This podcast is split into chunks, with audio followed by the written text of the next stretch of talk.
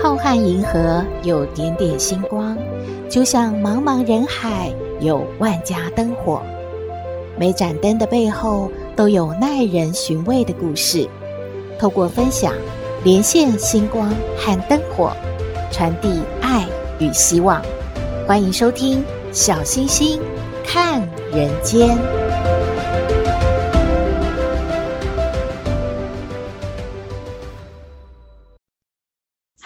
好朋友，大家好，大家平安。有一个故事的名字叫做《因缘必回应》。据说呢是一个真实的故事，不过小星星呢是在网络上发现的。这个故事在说，一九九五年，美国发生了一个真实的因缘故事。有一位叫做 David 的商务经营者，因为业务的需要呢，他就要长途跋涉的开车到纽约去签约。经过长程的行驶，他已经非常的疲惫了，已经到了深夜。如果继续开车呢，精神疲倦，路况不熟，会非常的危险。所以呢，他就赶紧的开下了高速公路，想要找一个地方好好休息，天亮之后呢再上路。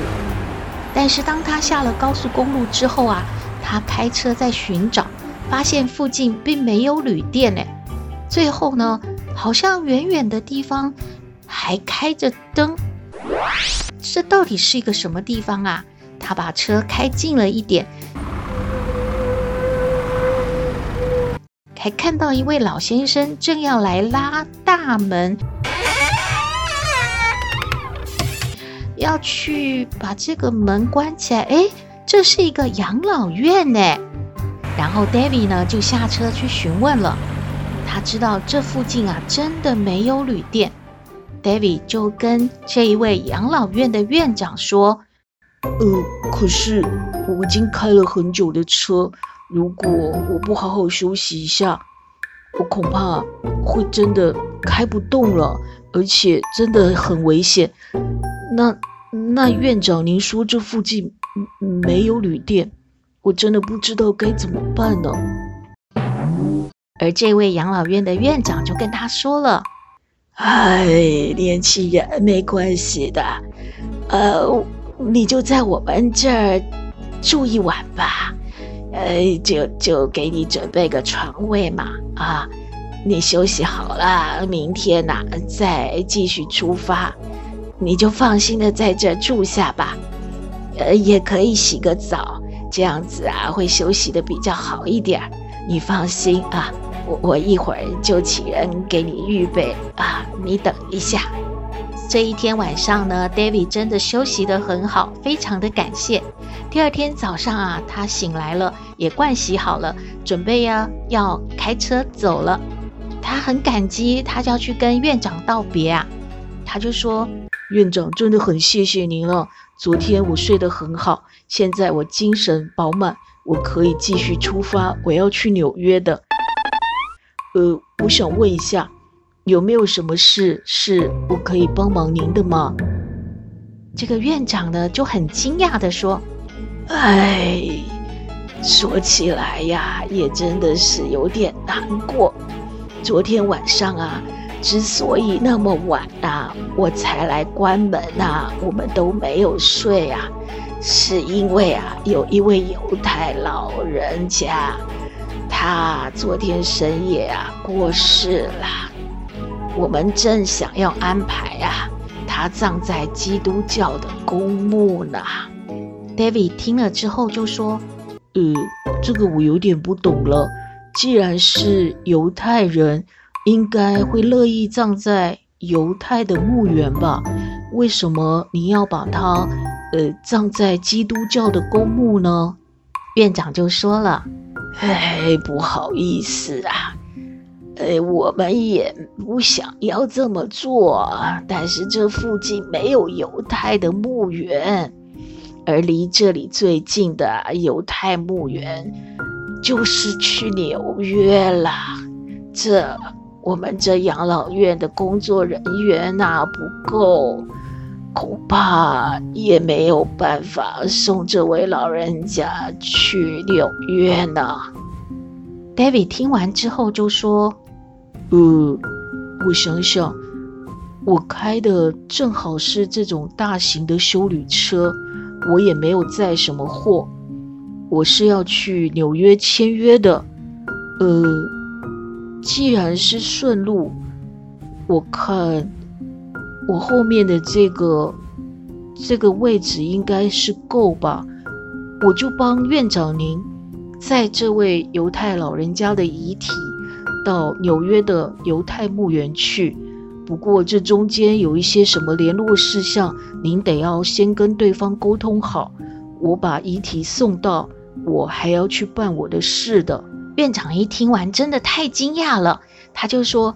啊，那实在太好了，这这很麻烦您的呀，一般人都会忌讳，所以我我听说您要去纽约，我都不敢要求的，呃，您您居然自己呃愿意帮这个忙，太谢谢您了，太谢谢您了。大卫就说了，嗯，没什么了。我其实是非常感谢您昨晚的接待，我也没有什么可以回报您的，就顺路嘛，我们把这个老人家送去他想要长眠的墓园吧。院长呢，听完之后，他就准备了相关资料，也把事情都联络好了，他就非常感谢的送 David 离开。David 开着车，载着犹太老人家的遗体。到达了纽约，并且找到了安葬犹太人墓园的慈善机构。慈善机构的老管理员很讶异地告诉他说：“我在这个慈善机构五十年了，不曾见过有人愿意免费载着陌生的遗体来到这个墓园安葬的。您您为什么愿意呢？”David 就笑一笑的回答这位管理员说。呃，这也没什么了。你们不是也是一个慈善机构，来免费的安葬这些老人家吗？我我们都出一点力，帮一点忙，没什么的。老管理员就说了：“呃，我得跟您说说，我们这个慈善机构啊，在五十年前是有一位慈善家，他是犹太人，他捐助了一大笔的钱啊。”而且还保留了一些墓穴，要给无力安葬的贫困者使用的。而当这个老管理员接过了犹太老人家的资料的时候，他看到了死者的名字：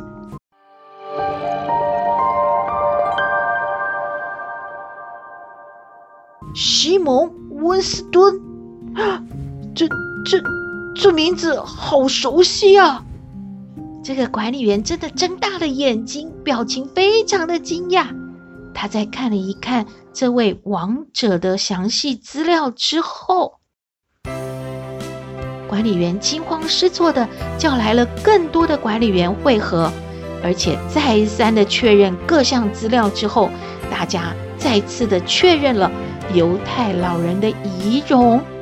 老管理员这个时候终于泪流满面的痛哭失声，并且喊着：“是我们尊崇的主人回来了！五十年来，我们以他为荣，想不到上天展现了奇迹。这位犹太老人，呃，就是当年。” 提供本慈善机构基金的大善人呐、年轻人，我们真的非常感谢你把他带回来了。这应该是他一生中最希望的安息之地了。哇，故事说完了。一个孤独善终的老人，能够得到半个世纪之前他自己所种下的善因缘，这不但是善因缘的感动回应，也应该是天地间最诚、最真实的回报吧。希望您喜欢今天的故事，也欢迎您和我们分享。您的感觉喽。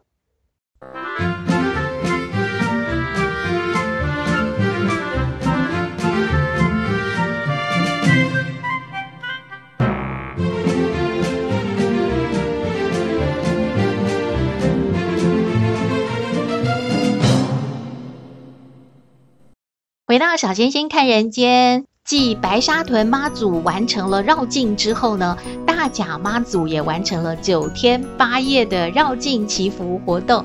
相信追随妈祖绕境的信众呢，都会觉得走得很过瘾，但是也蛮疲劳的。而沿途呢，有不少奉献食物的这一些呃信众们，也忙得好快乐。近距离的观察，一定有很多的感触。今天哦。小星星呢，就请到了一位陈永生陈校长，他来分享在这一次大甲妈祖绕境活动呢，他担任的工作是什么？为什么会有这样的因缘参加这个活动呢？那现在我们就请嘉义义仁国小的陈永生陈校长为我们分享。小星星看人间的听众，大家好。我是嘉义县义仁国小的校长陈永生，因为我在嘉义县多次担任全县活动的主持人，因此有机会认识新港，好号称妈祖女神的这个首席主持人英文贤会长。那因为英文贤会长的邀请，我在去年就担任大甲妈南下绕境进香活动的报坛主持人工作。那到今年呢，刚好是第二年。那所谓的报坛主持人，就是将来自大甲镇南宫所有的绕境队伍，其中包含头香、二香、三香到站香等队伍的一个介绍，以及大甲镇南宫最有名的五大团作为一个整体的介绍。那当然，这个报坛的主要目的，第一个。代表新港奉天宫欢迎所有的香客来到新港乡。那第二个目的呢，也是希望透过报坛，让所有来看热闹的民众也能够看出呢其中的这个门道。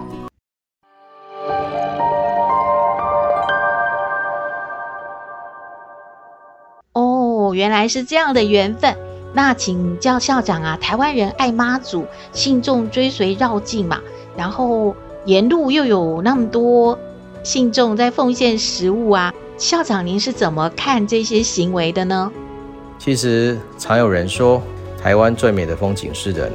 那我们看到，其实，在整个进香的队伍当中，沿途有许多人为因为马祖的信仰而愿意主动奉献，不管是提供饮食、提供住宿，或者是提供简单的医疗服务。那每一个提供物品的人的脸上都是充满着笑容，所以在这里看得出来，每一个人哦，随香的也好，奉献食物的也好，都是对于哦妈祖爱的一个实际表现。当然，我们也看到在过程当中有不少人哦，可能因为吃不下食物而做一个浪费的一个行为，但是。在所有的香客当中，毕竟真的是少数，因为这些香客都相信举头三尺有神明，因此大部分的人呢都是吃多少拿多少。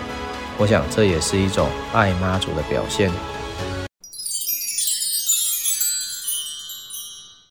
那么在参与这样的绕境活动的时候，校长有没有有感受到令您非常感动的故事呢？刚刚有提到大甲镇南宫当中的水乡队伍，除了有精彩的五大团的表演之外，还有一群由婆婆妈妈组成的秀旗团。秀旗团、秀旗队的年龄差距真的很大哦，大部分都集中在五十岁到六十岁当中的妇女。那会参加秀旗队，通常是向妈祖许愿，而且呢，许诺用步行的方式来还愿。他们所求呢，希望妈祖能够聆听他们的愿望，所以这些愿望当中包含了家人的事业或者是健康，所以在这许许多多向妈祖祈愿的这个理由当中，很少人哦，都是为了自己而来，而是为了家人而来。那要介绍其中一位秀旗队的队员，叫做黄玉钗阿妈，她已经到目前来讲九十几岁了，还是跟随着妈祖的金灯队伍徒步绕境。截至目前为止，已经超过二十五年。虽然年事已高，但是呢，坚持每一年都是陪着妈祖，用徒步经的方式来表达对妈祖的感谢。那这几年呢，他的孩子为了照顾黄阿妈，也陪着黄阿妈呢，一步一脚印，跟着阿妈徒步进香。哦，那这也是整个金灯队伍当中哦最美丽的风景之一。请教校长，妈祖绕境呢，应该是民间信仰的一种表现嘛？那么您感觉在教育上也有它的意义吗？其实整个妈祖绕境呢，就是一个很有意义的宗教文化教育之旅。其中五大团的演出就是保留传统阵头，那沿路的点心摊位就是教育我们要懂得付出，手心向下。秀旗队的婆妈妈妈让我们看到。传统妇女建立的特质，那也看到薪火相传的画面，这些都有教育意涵。如果你用心感受，一定能够看到当中非常令人感动的样貌。小星星知道，呃，陈校长之前是在嘉义县的光华国小担任校长。光华国小有发展舞狮社团，也是一种结合民间信仰的呈现吗？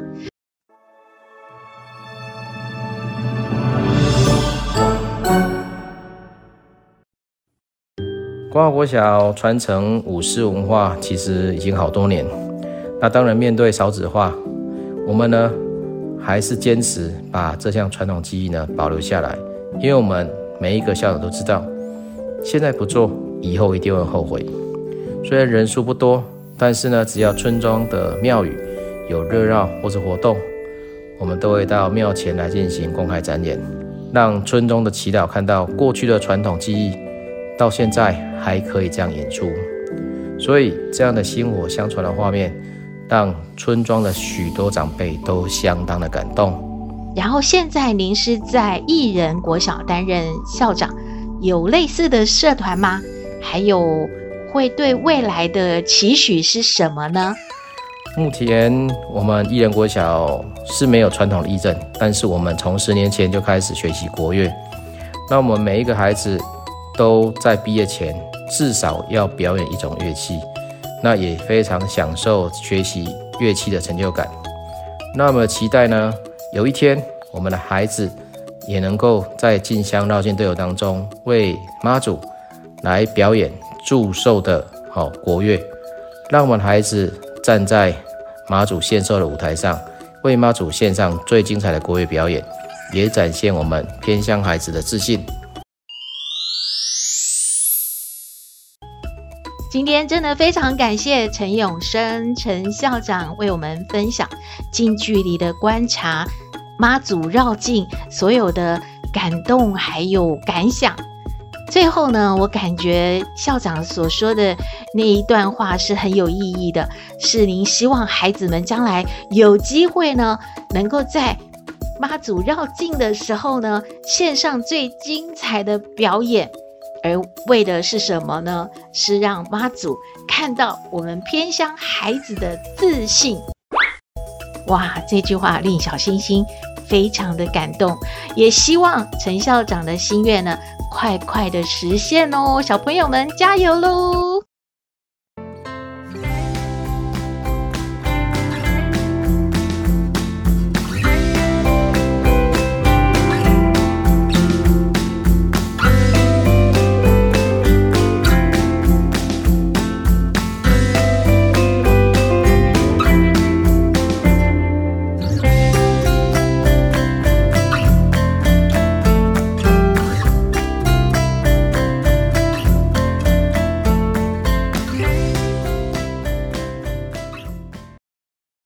回到小星星看人间，今天来向康奶奶请教问题的是一位，嗯，没钱，没钱说啊，爷爷奶奶要求孙子啊要去读私立学校，说这样子呢，将来啊才会一路的读到很好的大学，会有很好的工作，就是前途无量的意思。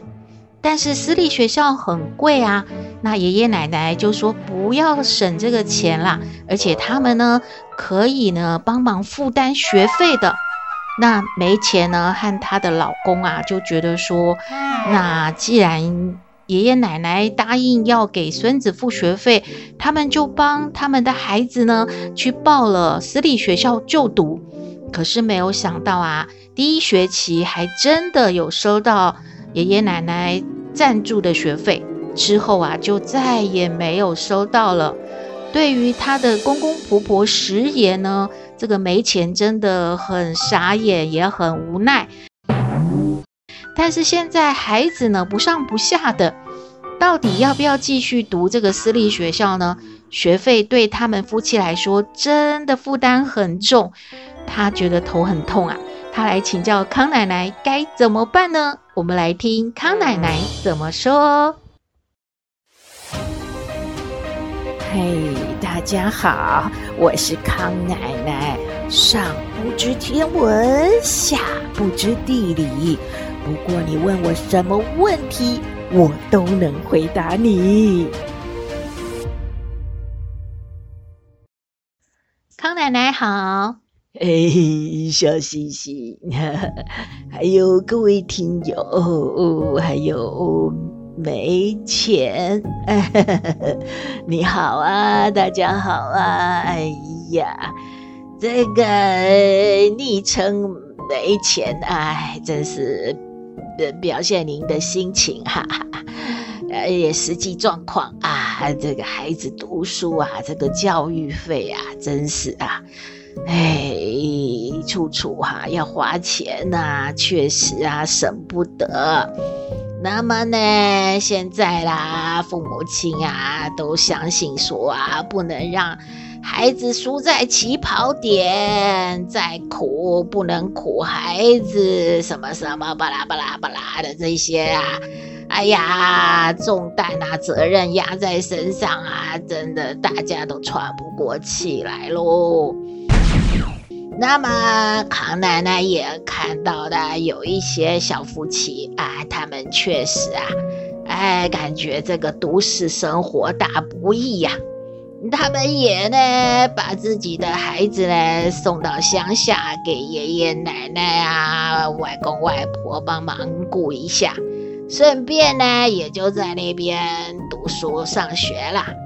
那么孩子也没有什么不好哈，就是开开心心跟着大家一起学习。后来呢，愿意多读书的就多读点，也能够啊读到大学了嘛。那不想再怎么研究学问的，读个什么职业学校也不愁将来就业。孩子的事儿啊，那是你现在啊就能够一步安排到位？那么都是要啊，边走边看，看看他这个学习状况，他的这个性向啊，他的这些呃学习发展的状况吧。那么私立学校、公立学校都好。那主要是孩子适不适应的问题嘛。那么没钱呢，康奶奶呢给你的建议就是啊，如果孩子真的啊太喜欢这学校了，真的呢老师啦哈或学校的制度完全的能够啊把这个孩子啊掌握住拿捏好啊，他在家里啦那些啊。啊，你管不了的，什么坏习惯不肯做作业的，在学校通通摆平搞定啊！啊，那你呢？没有二话哈，你就得啊继续供着他读这个学校，对孩子是有帮助的嘛。那如果你现在看不出来有什么大发展，孩子也有一搭没一搭的嘛。那就啊，趁早按照这个能力啊，那就去读公立学校也没有不好嘛，是吧？咱们呢是九年义务教育啊啊，读到国中都不是什么太多的学费要支出嘛。除非呢，很多家长还要给孩子去补这个习补那个才有，那真的也要多负担点钱嘛啊！总之呢，量力而为喽。那么爷爷奶奶他们也老了，他们不来这个承诺付孙子的学费也无可厚非啊。那真要去跟他们吵着要钱，那也难看，是吧？啊，康奶奶的意见给你参考了啊，谢谢康奶奶，康奶奶的意见给没钱参考喽。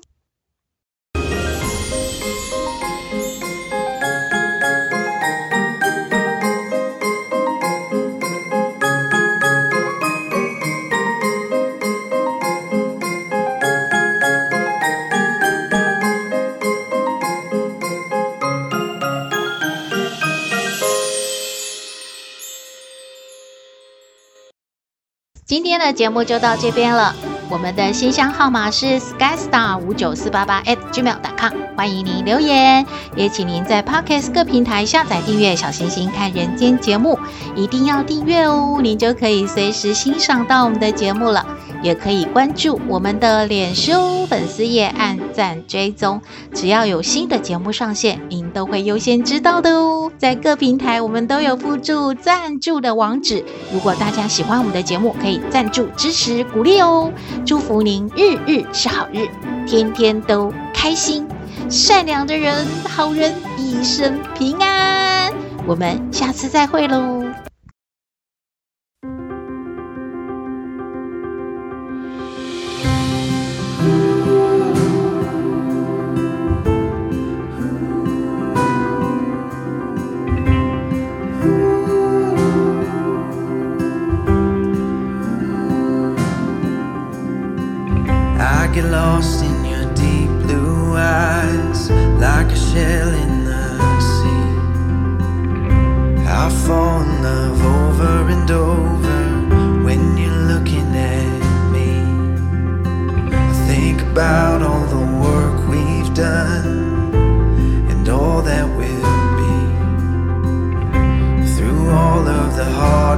good time